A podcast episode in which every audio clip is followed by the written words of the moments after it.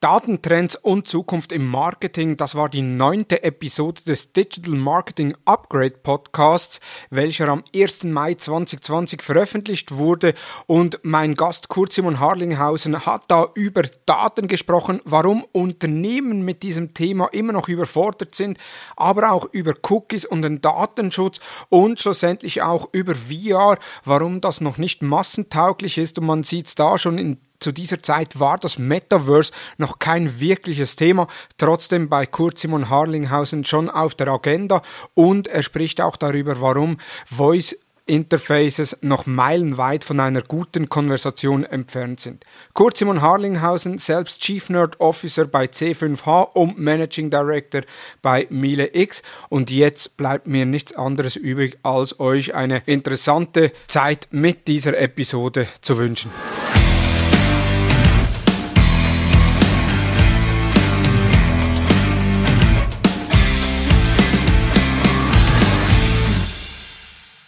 Also erste Frage, wohin wird sich die digitale Welt entwickeln? Ja, wir werden auf alle Fälle ähm, das Thema Daten aus vielen neuen Perspektiven kennenlernen. Ähm, wir haben schon verstanden, dass Daten wichtig sind und Daten uns Insights geben über bestimmte Zielgruppen oder Produkte oder über Verhalten. Ähm, aber wir werden wegkommen von diesem Denken in klassischen Personas oder in alten Mustern weil wir das gar nicht mehr brauchen, sondern Daten werden intelligent werden, in dem Sinne, dass sie ähm, sich automatisch vernetzen, ähm, Muster bilden, Kohorten bilden, äh, Insights generieren und sagen, okay, mit dieser Zielgruppe Leute, die das Verhalten haben, haben das gekauft, dann ist es egal, ob das Martin Schmidt oder Ulrike Müller ist. Ähm, das hängt dann viel, viel mehr am Verhalten zu dem Zeitpunkt an einem bestimmten Touchpoint äh, mit den Informationen, die man drumherum als Kontext sammeln kann. Äh, und das kann sein Wetter, das kann sein, welche Geräte er verwendet, äh, wie er surft oder die Person surft, ähm, worüber er redet, mit wem er redet, wann er redet.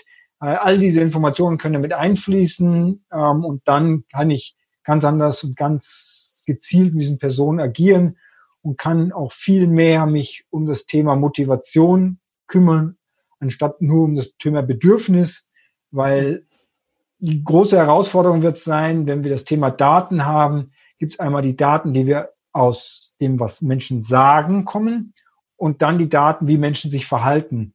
Und wenn man das zusammenbringt, werden wir viel mehr verstehen und der Wahrheit näher kommen, als wir es jetzt tun. Ja. Also, interessant finde ich ja immer, wenn man von Daten spricht, dann ist ja der Datenschutz äh, oder auch DSGVO etc. Äh, nicht weit äh, davon weg. Es gibt ja auch Initiativen, dass man sagt, ja, man gibt dem Nutzer eigentlich wieder die Kontrolle über seine Daten, so, so Datenpools, wo man dann selbst bestimmen kann, welche Unternehmen auf die eigenen Daten Zugriff haben dürfen. Ist das für dich eine, Zug eine realistische Zukunft oder sagst du, ja, es ist eher ein PR äh, oder eher ein Thema, dass sich äh, das zukünftig wieder versanden wird?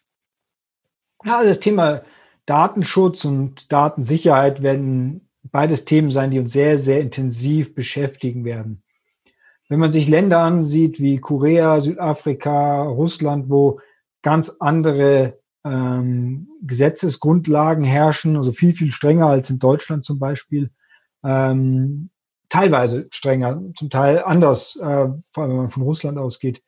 Ähm, da wird sich vieles noch verändern. Wir haben sehr, sehr lange gebraucht, um dieses aktuelle äh, Gesetz oder die Gesetzesstruktur zu haben und zu nutzen. Es hat noch nicht jeder verstanden, was es bedeutet. Es ist auch immer noch viel Grauzone dabei. Ähm, deswegen wird uns das noch lange beschäftigen. Aber auf der anderen Seite glaube ich auch ganz fest daran, dass wir sehr, sehr viel mit anonymisierten Informationen machen können. Ähm, und wir nicht alles im 1 zu 1 Marketing machen müssen. Also müssen nicht mit Lieschen Müller sprechen, sondern das muss sich für Lieschen Müller so anfühlen, als wäre es individuell für sie angepasst, weil es in dem Falle zum Beispiel hochgradig relevant ist. Ja. Und ich glaube, da kommen wir viel mehr hin, als dass wir sagen, wir müssen uns um eins zu eins Kommunikation und den persönlichen äh, Bezug kümmern. Gut, also wird aus deiner, also wie wird aus deiner Sicht äh, werden wir Nutzer irgendwann mal die Hoheit über unsere Daten haben? Oder sagst du, ja, mit, der an, mit den äh, Bestimmungen oder mit den Anstrengungen, dass die Daten eh zukünftig anonymisiert werden, ist das hinfällig? Wenn wir die Hoheit über unsere Daten haben wollen, müsste es ja ein Register geben, wo wir überall Spuren und Daten hinterlassen haben. Das wiederum äh, beängstigt ja die Nutzer, weil es dann natürlich einen zentralen Zugriff auf alle Informationen über einen gibt, was die Leute auch nicht haben wollen. Das heißt, es ist, da liegt ja schon die Krux, das Henne-Ei-Problem. Das eine geht nicht ohne das andere, weil ich kann nicht über alle Maßnahmen, Kampagnen, Kanäle, Profile ähm, Buch führen. Da wäre ich ja nur noch am Buchführen ähm, beschäftigt. Allein wenn man auf irgendeine Tageszeitung geht oder auf irgendeinen Social-Kanal geht, wo man überall Datenspuren hinterlässt, das ist kaum nachvollziehbar. Hm. Sehr interessant, danke. Wie wird sich das digitale Marketing entwickeln? In Zukunft, also vor allem auch hinsichtlich Möglichkeiten mit den Daten, äh, vielleicht neue Werbeformen, die wir momentan noch nicht kennen, die aber vielleicht in Entwicklung sind, wenn du da was gehört hast oder gelesen hast. Und auch die Verbindung zwischen Offline zu Online-Daten, also eben Verhaltensdaten auch am POS äh, schlussendlich mit Online-Daten verknüpfen. Wie Fangen wir erstmal an. Also genau, Schritt für Schritt. Schritt für Schritt, genau. Also ähm, was wir sehen werden, ist viel mehr Personalisierung, also granularere Gruppen oder sogar bis hin zu 1 zu 1 Kommunikation, äh, je nach Marketingmaßnahme. Äh, Webseiten können sich individuell anpassen oder natürlich klar das ganze Thema E-Mail-Marketing oder Social. Ähm, aber es macht nicht immer Sinn, immer im 1 zu 1 zu kommunizieren, weil es den, die Atomisierung der Inhalte äh, bedeutet und sehr, sehr aufwendig wird. Ähm, aber wir sehen, was durch Technologien möglich ist dass wir Informationen natürlich individuell anpassen können. Also wenn wir ein Bild haben, haben wir verschiedene Ebenen, die man heute technisch wunderbar äh, aufgrund von Informationen und Insights anpassen kann. Den Hintergrund, wenn man sagt, das ist in Zürich, dann ist man, kriegt man halt äh, einen Hintergrund aus Zürich, ähm, mit dem Schweizer Kennzeichen, zum Beispiel bei einer Autowerbung. Ähm, und dann hat man halt ähm, entsprechende Insassen, die eher schweizerisch äh, anmuten. Äh, man kann das Wetter anpassen, man kann das Auto, die Farbe, die Umgebung, sonst was kann man alles heutzutage äh, schon vorrechnen oder halt, ähm, vorbereiten. Da wird es sehr, sehr viel geben, auch von Bausteinen her, von Inhalten her. Ähm, und dann wird man messen, ob das funktioniert oder nicht funktioniert. Also man wird viel mehr ins Testen kommen und daraus dann mehr Vorhersagen machen können, ähm, was für diese Zielgruppen oder die einzelnen Nutzer relevant sein könnte oder ist. Ja da fließen natürlich auch die Informationen mit ein, die wir offline sammeln. Also das heißt, über Heatmaps oder Wi-Fi-Informationen, über Bewegungsprofile, über Sensoren in den Smartphones ähm, können wir sehr, sehr viel über die Offline-Aktivitäten der einzelnen Nutzer sagen. Wir haben oft genug gehört, dass Plattformen wie Facebook und Google die Möglichkeiten der Telefone komplett ausnutzen. Das heißt, die ganzen Sensoren in den Telefonen, das, die Mikrofone, Lautsprecher, ähm, alles Mögliche äh, mittrackt und damit natürlich ein sehr, sehr genaues Bild über die Nutzer zeichnen kann. Und davon gehe ich auch von aus. Ähm, und das wird mehr und mehr kommen und die Nutzer werden es mehr und mehr normal finden und damit dann die Möglichkeiten auch für diese Plattformen ähm, erweitern lassen. Frage zwischendurch jetzt, du sagst, dass eben die Sensoren aus den äh, Smartphones nutzen, ist so eine Frage, die immer wieder kommt. Äh, hört Facebook und Google mit, wenn wir äh, ein Gespräch führen oder wenn wir das Smartphone auf dem Tisch haben. Äh, was ist da deine Meinung? Also ich kann es nicht nachweisen, man hört da sehr, sehr viel drüber. Was wir ausprobiert haben, ist, wenn man in WhatsApp-Gruppen, ähm, aber primär, wenn man in den Facebook Messenger Themen schreibt, explizit und hat eine Gruppe, das haben wir ausprobiert, Katzenfutter. Wir haben keine Katzen äh, und haben sehr viel darüber geredet über eine Woche. Dann haben wir Werbung über Katzenfutter bekommen. Mhm. Ähm, das ist nachgewiesen so. Ähm, das ist in den USA wesentlich stärker ausgeprägt, als es bei uns zum Beispiel in Zentraleuropa aktuell ist. Aber ähm, das passiert definitiv. Wird auch damit zusammenhängen, dass in, in der USA Facebook Messenger deutlich präsenter ist als jetzt bei uns äh, in Europa. Ja, deswegen haben wir hier WhatsApp. Und WhatsApp ist, glaube ich, äh, es kann es nicht nachweisen, aber ähm, läuft ja als eigene Plattform und wird zwar nach und nach integriert, aber inwieweit das schon ähm, Einfluss nimmt auf die Strukturen in, in den Werbeplattformen äh, bei Facebook und Co., kann ich nicht sagen. Ja. Aber ich denke schon. Okay. Nochmals auf Daten, eben Daten, auch im Marketing sind Daten Gold wert. Und um Daten erheben zu können, gibt es also äh, die Cookies, äh, die auf unseren Geräten gespeichert werden. Verschiedene Anbieter, wie beispielsweise Apple, hatten Third-Party-Cookies den Kampf angesagt. Google Chrome hat angekündigt, die äh, Single-Site-Cookies äh, einzuschränken. Äh, wie wird sich das weiterentwickeln und gibt es da Alternativen? Ja, klar. Also das Thema Cookie lebt sehr, sehr lange und wird auch sehr lange schon totgesagt. Ähm, aber es gibt viele Bestrebungen, gerade im Bereich der Affiliates ähm, und auch der großen Plattformen cookie-less zu werden. Ähm, und man hinterlässt so viele Spuren, die man auch abfragen kann, ob man irgendwelche Schriften installiert hat oder ob man irgendwelche Zertifikate installiert hat oder was der Referrer ist oder, oder, oder. Also das sind, es lässt sich schon vieles über einen Nutzer herausbringen ohne Cookie-Informationen. Der Cookie ist bequem, da kann man vieles drin speichern. Ähm, äh, der verfällt irgendwann, ähm, aber es gibt schon sehr viele Möglichkeiten, das anders zu gestalten. Was ist so aus deiner Sicht die Möglichkeit mit der größten Zukunftswahrscheinlichkeit? Die verändert sich ja dauernd. Also da zu sagen, das ist die eine Möglichkeit. Also der Digital Footprint im Großen und Ganzen ist für mich, glaube ich, das vielversprechendste Modell, ähm, bis es dann da auch mal Konsentregelungen gibt, also Zugriffsregelungen gibt, was die Informationen angeht. Und dann kommen wir so in den Zielspalt zwischen Bequemlichkeit des Nutzers äh, und Herausgabe von Informationen. Und die Diskussion ähm, wird sehr, sehr spannend zu verfolgen sein, wie weit der Nutzer bereit ist, auf Bequemlichkeit zu verzichten und damit aber auch einzuschränken, was er an Datenpreis gibt. Ja. Und, ja. Ja, Sie haben so Facebook, Google oder sonst die großen Tech-Giganten, die nutzen die Daten ja schon sehr ausführlich, eben Facebook und auch Google, um gezielt Werbung auszuliefern, um den Werbetreibenden weiteren Möglichkeiten anzubieten. Wie sieht das in Unternehmen hier in Europa, in der Dachregion, in Österreich, Schweiz, äh, Deutschland aus? Werden die Daten schon optimal ausgewertet? Also mit den Kunden, mit denen ich zusammengearbeitet habe in der Vergangenheit und mit den Kunden, ähm, mit den zwei Kunden, mit denen ich momentan arbeite, ähm, gibt es noch ganz viel Potenzial nach oben. Es gibt eine Regel für Daten, das ist die 5C-Regel. Ähm, und da fangen wir bei meisten Kunden wieder von vorne an. 5C heißt, Daten müssen komplett, also complete sein, konsistent, korrekt. Also sie müssen irgendwie verifiziert werden, dass es auch wirklich die richtige Telefonnummer, die richtige E-Mail, der richtige Name ist, die richtige Adresse. Äh, sie müssen aktuell, also contemporary sein und sie müssen kontextuell erfasst sein. Ich muss wissen, wo kommen die Daten her, was ist der Consent, wann sind die ich brauche für jeden Datenpunkt ein Datum, damit ich weiß, wann dieses, dieser Datenpunkt ein verfällt, weil eine Telefonnummer hat keine ewige Haltbarkeit, eine E-Mail-Adresse hat keine ewige Haltbarkeit.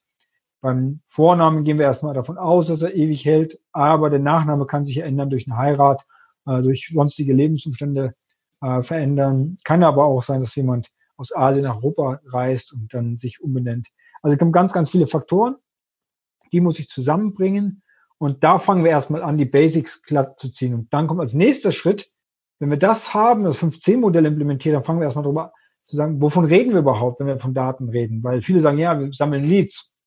Also, ja, wie, wie definierst du denn ein Lead? Wenn man bei euch in einem Unternehmen fragt, wie man ein Lead definiert, kriege ich fünf unterschiedliche Definitionen für ein Lead. Und wenn ich dann sage, Cost per Lead, sagt der eine, ja, aber die Kosten sind Lifetime, der andere sagt, das ist Kampagne, das andere ist Jahreskosten, das andere ist äh, Marketingkosten, das andere sind Servicekosten und so weiter. Das heißt, wir reden immer noch von ganz unterschiedlichen Dingen. Und wenn wir da nicht einen Standards definieren, ähm, wie man mit Daten umgeht, kann ich die nicht sauber benchmarken und kann sie nicht richtig bewerten. Und dann kann ich auch nicht richtig damit arbeiten. Ja, weil eben, das ist, äh, ist auch was, was ich immer wieder sehe. Oftmals nur schon das Web-Tracking. Äh, wenn ich das 5C-Modell anwende auf das Web-Tracking, äh, oftmals eben beispielsweise bei Google Analytics Standard äh, integriert, dann vielleicht über den Tag Manager noch zwei, drei Events integriert. Ja, es gibt keine Verifizierung, die Daten sind oftmals nicht konsistent, es fehlen UTM-Parameter auf einzelnen Kampagnen. Äh, oftmals ist der größte Traffic-Treiber dann Direct Traffic, was ja auch nicht immer direct sein muss, sondern halt auch aus Apps hinaus. Also ich sehe auch da im, immer wieder spricht man ja Daten sammeln, äh, Big Data, Smart Data, also die Gegenoffensive.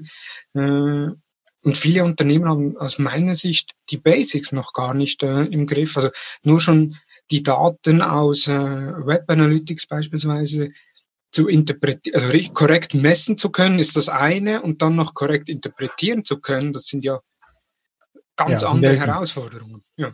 Ja, also fängt ja schon damit an, dass viele Leute gar nicht den eigenen Traffic rausnehmen aus dem Web Analytics, sondern immer die eigenen Zugriffe noch mitzählen.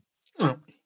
Ähm, wir gehen halt oft hin und lassen mindestens zwei oder drei ähm, statistische Tools mittlerweile, also Google Analytics, Adobe Analytics, ähm, Site Catalyst und dann vielleicht auch noch so ein, ein Weblogger, wo wir wissen, okay, dass wir die Log-Files auswerten, haben dann auch noch da die Zugriffe.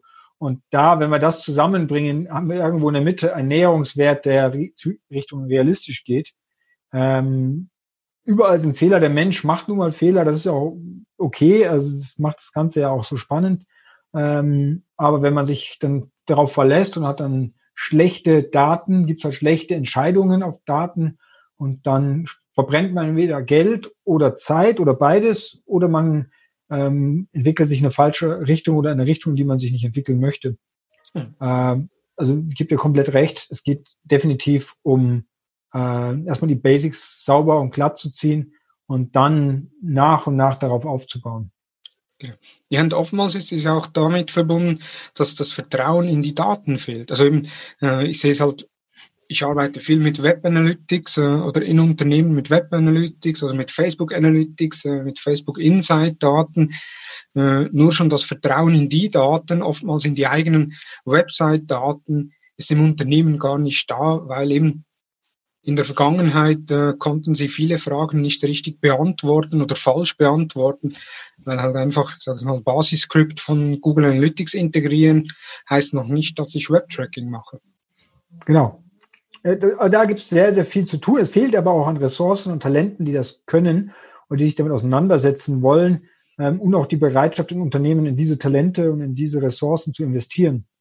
Ähm, weil der Business Case nicht sofort im Detail ähm, verstanden ist, aber der, wenn man sich ein bisschen damit auseinandersetzt, wird man relativ schnell verstehen, dass das, was man da an Informationen rausziehen kann, dass das einem Unternehmen so viel hilft, sich weiterzuentwickeln ins Positive, vom Wachstum her, vom Lernen her, von Inhausen, von Insights, ähm, auch wenn man mit Partnern zusammenarbeitet.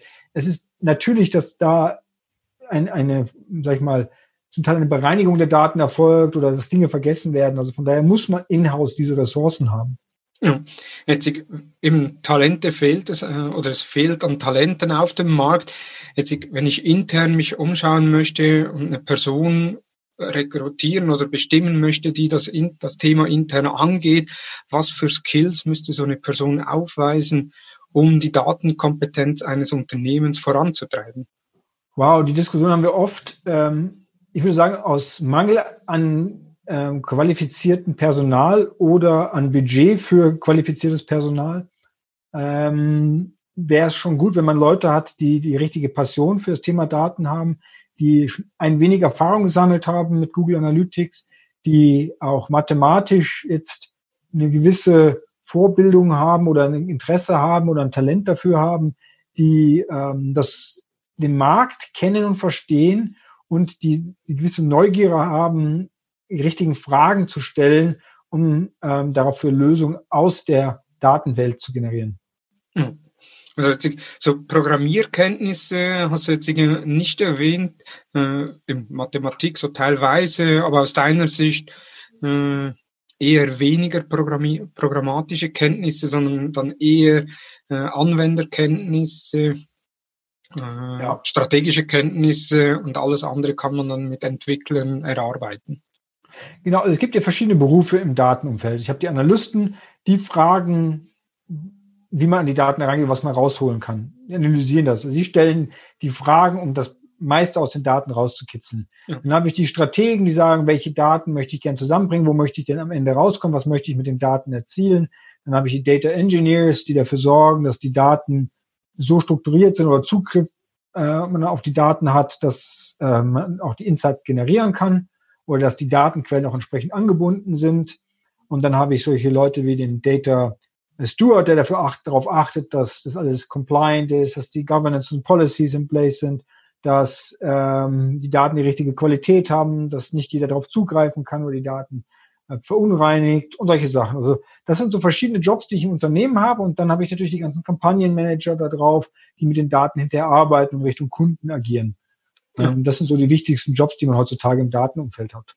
Ja, dort sehe ich jetzt schlussendlich auch das Problem, weil ein Unternehmen, nicht jedes Unternehmen kann sich äh, fünf Personen leisten, die sich äh, dem Thema Daten annehmen, sondern oftmals ist man da in einer, ich sage mal, Twitter-Position, dass man im Marketing ist und noch die Daten äh, Obhut hat, äh, CRM-Beauftragter, Data Warehouse-Beauftragter oder was auch ist, was auch immer ist.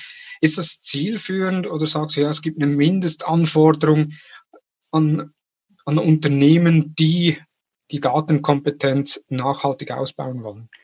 Also tendenziell sage ich mal so, ähm, wenn man anfängt, sollte man mit einem Datenanalysten anfangen, der in der Lage ist, die richtigen Fragen zu stellen und die richtigen Insights daraus zu generieren. Ähm, ich kann mir aus, über einen Partner, über eine Agentur oder über eine Beratung das strategische Gerüst aufbauen lassen und daraus dann mit dem Analysten weiterarbeiten. Diese entwick entsprechenden Entwicklungen kann man auch äh, outsourcen. Ähm, aber alles, was so Richtung Analyse und äh, Insights angeht, das sollte im Haus bleiben. Damit sollte man auf alle Fälle anfangen. Ja. Du warst äh, schon mehrmals im Silicon Valley, im, auch unter anderem mit Thomas Hutter bei Facebook, Google und Co. Jetzt jährlich kommen ja Stimmen auf, dass Facebook tot ist, dass Facebook an Nutzern, an Attraktivität verliert.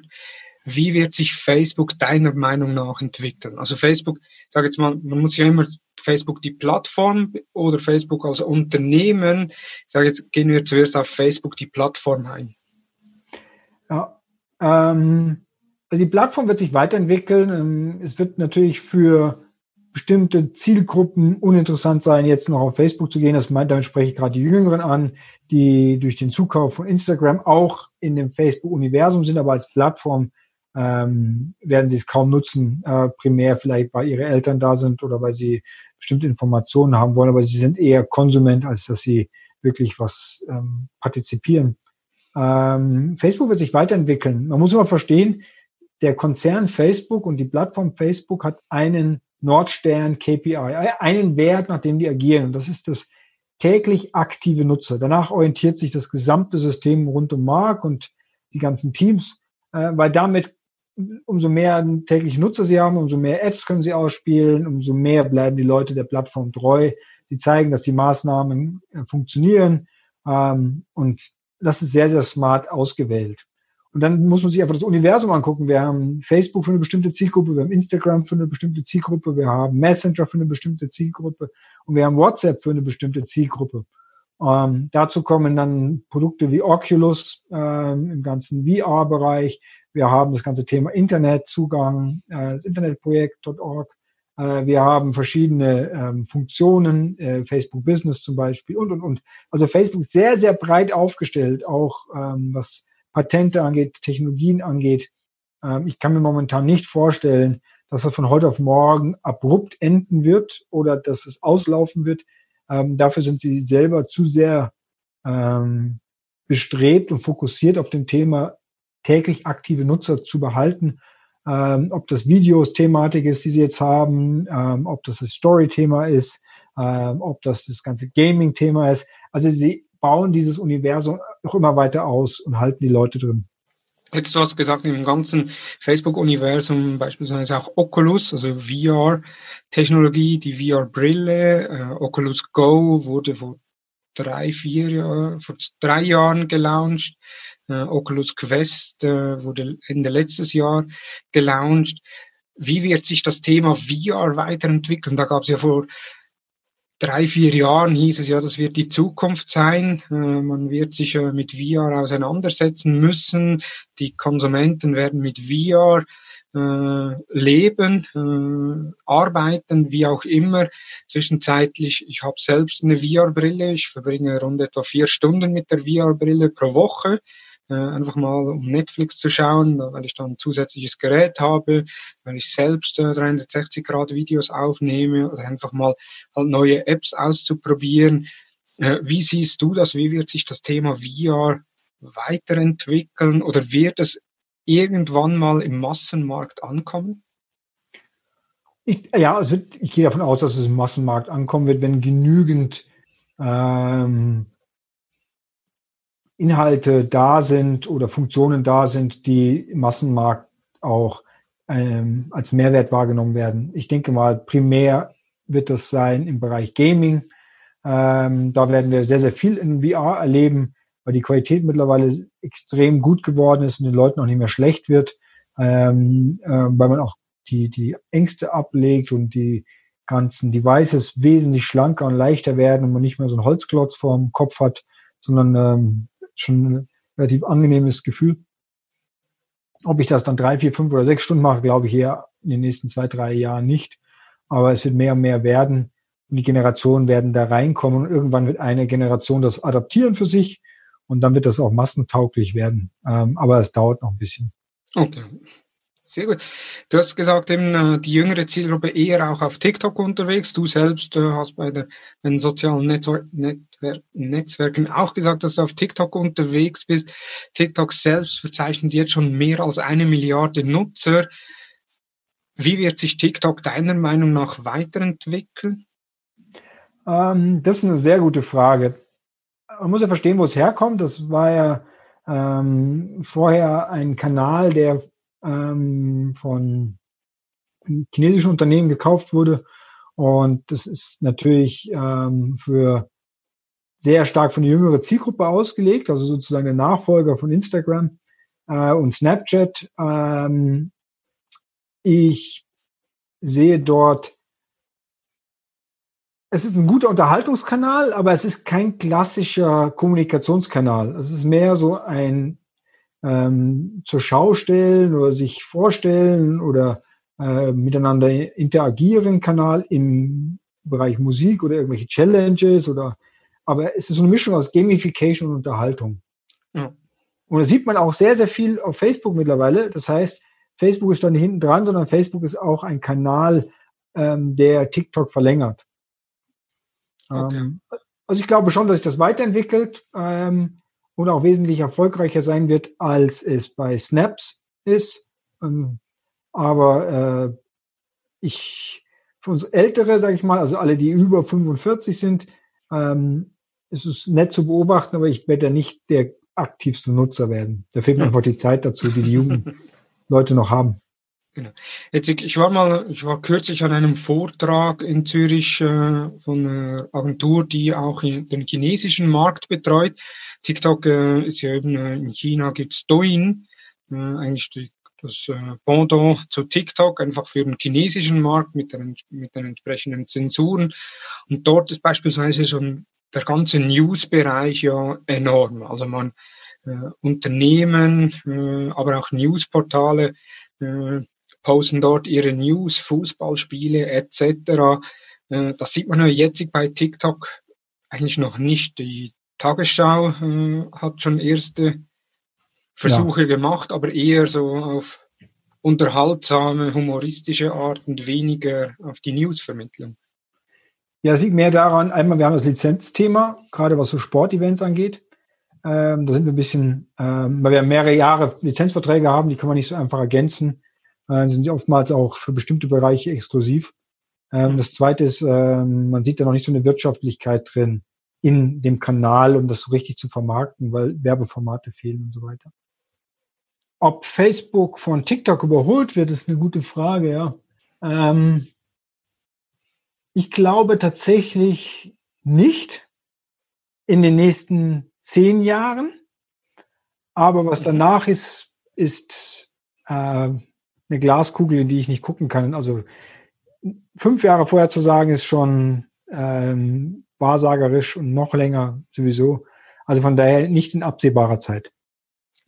Jetzt, du bist ja selbst auch äh, Investor beziehungsweise in verschiedenen Unternehmen beteiligt. Ist es reali oder siehst du eine realistische Möglichkeit, dass Facebook TikTok mal übernehmen wird? Oder wird Facebook ähnlich wie bei Snapchat einfach die Funktionen kopieren? Sie hätten es ja schon tun können. Ähm, ich glaube, dass sie es eher kopieren würden ähm, oder das Beste da rausholen, damit die Nutzer bei Facebook bleiben. Ähm, es würde sehr, sehr teuer werden, weil ähm, natürlich die Verhältnisse mittlerweile ähm, von Anzahl der Nutzer schon sehr, sehr hoch ist. Und wenn man sagt, man würde mal 20 bis 25 Dollar Lifetime Wert eines Nutzers rechnen, bei einer Milliarde Nutzer wären wir schon bei 25 Milliarden Dollar, die man dafür bezahlen müsste. Ähm, also das ist schon auch für Facebook ein ordentlicher Preis, den man refinanzieren müsste. Weil man hat ja sehr viele Überschneidungen. Genau, wir haben vor allem ja auch äh, ByteDance, Betreiber von TikTok und Douyin, in China ist ja ein Startup, das momentan auf 75 Milliarden bewertet wird. Also nur schon, wenn man ByteDance kaufen möchte, müsste man da tief in die Taschen greifen. Sehr tief, ja. Es gibt es soziale Netzwerke, die aktuell in der breiten Masse noch nicht so bekannt sind, aber unter Umständen bald eine tragende Rolle spielen können? Wow, das ist eine gute Frage. Ähm, das kann durchaus sein, ja, ist mir aber nicht bekannt. Also es gibt ganz viel so in, in Ländern wie China oder Korea, also Kakao ist ein fest faszinierendes Ökosystem. Ähm, es gibt in, in, Brasilien und Südafrika so lokale äh, Netzwerke, aber es ist keins, was so in dieser Dimension jetzt absehbar kommt. Hm. Ähm, also von daher nischenmäßig bestimmt, aber in der Masse glaube ich nicht. Gut. Ich selbst bin ja Digital Marketer und äh, von daher auch meine Schlussfrage oder eine der letzten Fragen. Wenn du eine Werbeform erfindest, erfinden könntest, ohne dabei auf Datenschutz und technische Möglichkeiten Rücksicht nehmen zu müssen, wie würde diese Werbeform funktionieren? Das wäre auf alle Fälle eine Videowerbeform, die sehr stark auf meinen Kontext eingeht ähm, und die ähm, jetzt keine künstliche Intelligenz hat, weil ich bin da sehr ähm, kritisch, was das Thema künstliche Intelligenz angeht, weil ich noch nicht so richtig viel davon gesehen habe äh, und beschäftige mich schon sehr intensiv mit dem Thema. Es ist alles Machine Learning oder Deep Learning, aber dass es wirklich künstliche Intelligenz ist, die sich selbst hinterfragt und optimiert und Entscheidungen fällt, ohne dass der Mensch eingreift, ähm, ist sehr selten. Von daher äh, es ist ein, eine, ein Werbeformat, das lernt aufgrund meines persönlichen Verhaltens und es wäre sowas wie der Werbebuddy, ähm, den jeder Mensch hat. Ähm, neben dem Teufelchen und dem Engelchen, die auf den Schultern sitzen, gibt es dann noch den, den Werbebuddy, der auch noch da äh, rumfliegt und sich äh, da, dafür sorgt, dass das, was an Informationen und Angeboten auf mich zukommt, dass das so relevant wie möglich für meine aktuelle Situation ist. Hm. Jetzt äh, bei, in deiner Antwort hast du äh, künstliche Intelligenz äh, aufgeführt. Da kommt mir direkt auch das Stichwort äh, Voice äh, Interface in den Sinn. Wie siehst du dort die Entwicklung, was äh, Google Home, Amazon etc. betrifft? Ja, die lernen sehr schnell und sehr viel dazu, aber wir sind noch weit, weit weg von menschlichem Verhalten. Ähm, wir haben auch ein paar Echos hier im Haus ähm, alle auf einer Etage. Also wir haben das nur in unserem Wohnbereich, also Wohn- und Essküche, ähm, explizit, weil da nutzen wir es auch. Aber es ist jetzt, die Antworten, wenn wir was fragen, sind noch sehr, sehr trivial und ähm, der Mehrwert ist noch überaus äh, überschaulich. Von daher, ähm, ich finde das NLP, also Natural Language Processing, ist sehr, sehr gut geworden das Erkennen von Sprachen. Ich nutze auch eine App für äh, Meetings ab und zu, die heißt Drind, die macht automatisch Manuskripte von Meetings. Das heißt, die läuft parallel mit und am Ende des Meetings habe ich das Ganze dann mit Personen zugeordnet äh, als Dokument. Das ist halt super, es, es braucht das nicht selber protokollieren. Das geht schon im Englischen viel, viel besser als im Deutschen. Deutsch ist echt eine Herausforderung für diese ganzen Systeme. aber die Entwicklung ist wahnsinnig schnell. Ähm, und ich glaube, dass wir nur weniges davon sehen, was die Systeme heute schon wirklich können. Jetzt, ich habe so, als ich nach dir gegoogelt habe, auch noch das Buch Business Purpose Design gefunden. Möchtest du noch darüber was? Äh, ja, sehr gerne. Oder was erwarten die Leser oder die Hörer in diesem Buch?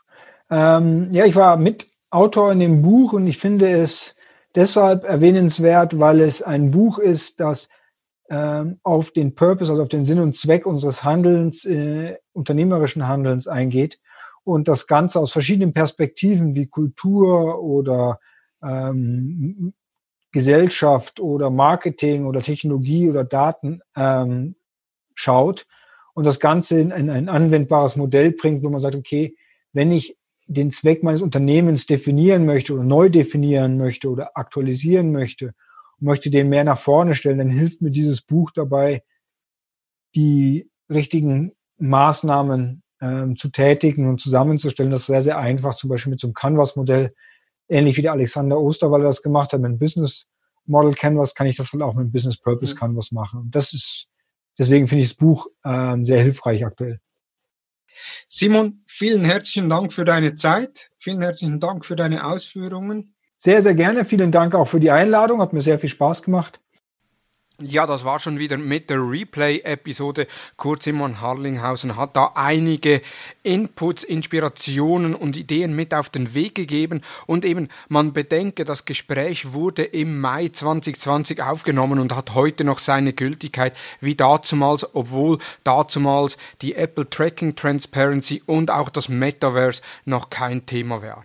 Welche Episode sollten wir im Dezember als Replay-Episode hier nochmals veröffentlichen? Schreibt es in die Kommentare, schreibt mir eine E-Mail, eine WhatsApp oder was auch immer. Wir freuen uns auf die Rückmeldung. Und jetzt wünsche ich euch noch einen schönen Tag. Bis bald oder bis spätestens am Montag mit den Social Advertising News.